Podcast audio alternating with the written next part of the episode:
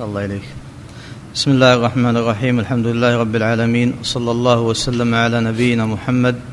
قال المصنف رحمه الله تعالى باب ما جاء في من لم يقنع بالحلف بالله. بسم الله الرحمن الرحيم. الحمد لله رب العالمين. صلى الله وسلم على نبينا محمد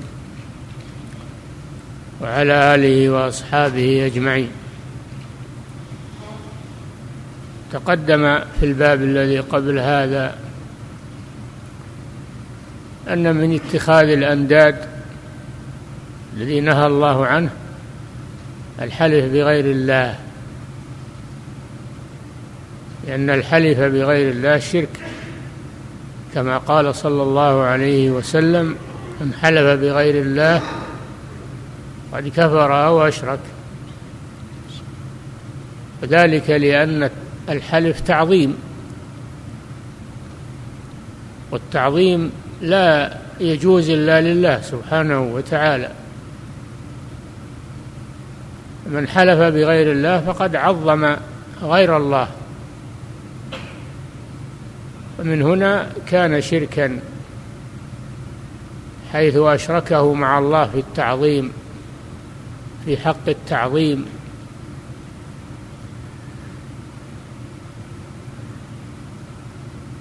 وفي هذا الباب كما أنه يجب على الحالف ألا يحلف إلا بالله فإنه يجب على المحلوف له أن يقنع ويرضى بالحلف بالله. إذا حلف له بالله يقتنع ولا يتشكك وهذا من باب تعظيم الله أيضا. القناعة بالحلف بالله من باب تعظيم الله عز وجل. عدم القناعة عدم تعظيم لله سبحانه وتعالى. من هنا جاء النهي عنه. نعم. الله عن عمر رضي الله عنهما أن رسول الله صلى الله عليه وسلم قال لا تحلفوا بآبائكم. من حلف بالله فليصدق. ومن حلف له بالله فليرضى ومن لم يرضى فليس من الله. رواه ابن ماجه بسند حسن. لا تحلفوا بآبائكم لأنه كان من عادتهم أنهم كانوا يحلفون بآبائهم.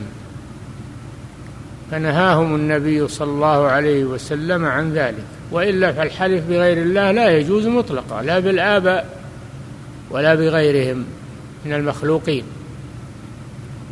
لكنه ذكر الآباء لأن هذا من عادتهم. لا تحلفوا بآبائكم. حلف بالله فليصدق. لا يجوز الحلف بالله كاذبا لأن هذا استهانة بحق الله سبحانه وتعالى. واليمين تعظم وتوقر. الحلف بالله كاذبا. هذا يعتبر اليمين الغموس التي تغمس صاحبها في الإثم والعياذ بالله. ثم في النار. من حلف بالله فليصدق. لا يجوز للإنسان أن يحلف بالله وهو كاذب لأن هذا انتقاص بحق الله سبحانه وتعالى. مع أنه كذب والكذب حرام هو انتقاص لحق الله سبحانه وتعالى وهذا أشد. حلف بالله فليصدق. ومن صفات المنافقين كما ذكر الله أنهم يحلفون على الكذب وهم يعلمون. هذه خصلة من خصال النفاق. من حلف بالله سواء في الخصومة عند القاضي أو في غيرها أو في البيع والشراء فليصدق. ومن حلف له بالله فليرضى. هذا محل الشاهد من الحديث للباب. من حلف له بالله فليرضى تعظيما لله سبحانه وتعالى في الخصومات وفي غيرها. ومن لم يرضى فليس من الله. من لم يرضى بالحلف بالله ويقنع فإن الله تبرأ منه ليس من الله أي تبرأ الله منه وهذا وعيد شديد يدل على وجوب الاقتناع بالحلف بالله ويدل على تحريم عدم الاقتناع وأن من لم يقنع بالحلف بالله ويطلب أن يحلف بغيره فإن الله جل وعلا تبرأ منه. من لم يرضى فليس من الله. نعم. صلى الله عليه فيه مسائل. الأولى النهي عن الحلف بالآباء. نعم النهي عن الحلف بالآباء وبغيرهم لكن ذكر الآباء لأنه واقع عندهم. نعم. الثانية الأمر للمحلوف له بالله أن يرضى. نعم. وهذا محل الشاهد من الباب أن المحلوف له يجب عليه أن يرضى إذا حلف له بالله ولا يطلب الحلف بغير الله كما يفعل بعض الجهال. نعم. الثالثة وعيد من لم يرضى. فليس من الله. هذا وعيد شديد. نعم. باب قول ما شاء الله وشئت. كذلك من أنواع الشرك الأصغر الشرك في الألفاظ في القول ما شاء الله وشئت. لأن العطف بالواو يقتضي المشاركة. فالواو لمقتضى الجمع والمشاركة. فإذا قال ما شاء الله وشئت فقد جعل المخلوق شريكا للخالق في المشيئة وهذا نوع من الشرك وإن لم يقصده هذا من الشرك في الألفاظ يتجنبه الإنسان وإلا فالمخلوق له مشيئة مخلوق له مشيئة. رد على على المرجئة الذين ينفون مشيئة المخلوق. فالمخلوق له مشيئة ولكنها لا تقرن مع مشيئة الله بالواو إنما يؤتى بثم ما شاء الله ثم شئت لأن ثم للترتيب وأما الواو فهي للتشريك. فلذلك نهي عنها. نعم. عن قتيلة أن يهوديا أتى النبي صلى الله عليه وسلم فقال فقال إنكم تشركون. تقولون ما شاء الله وشئت وتقولون والكعبة. فأمرهم النبي صلى الله عليه وسلم إذا أرادوا أن يحلفوا أن يقولوا ورب الكعبة وأن يقولوا ما شاء الله ثم شئت. رواه النسائي وصححه. نعم. قتيلة اسم امرأة صحابية. أن يهوديا واحد من اليهود واحد من اليهود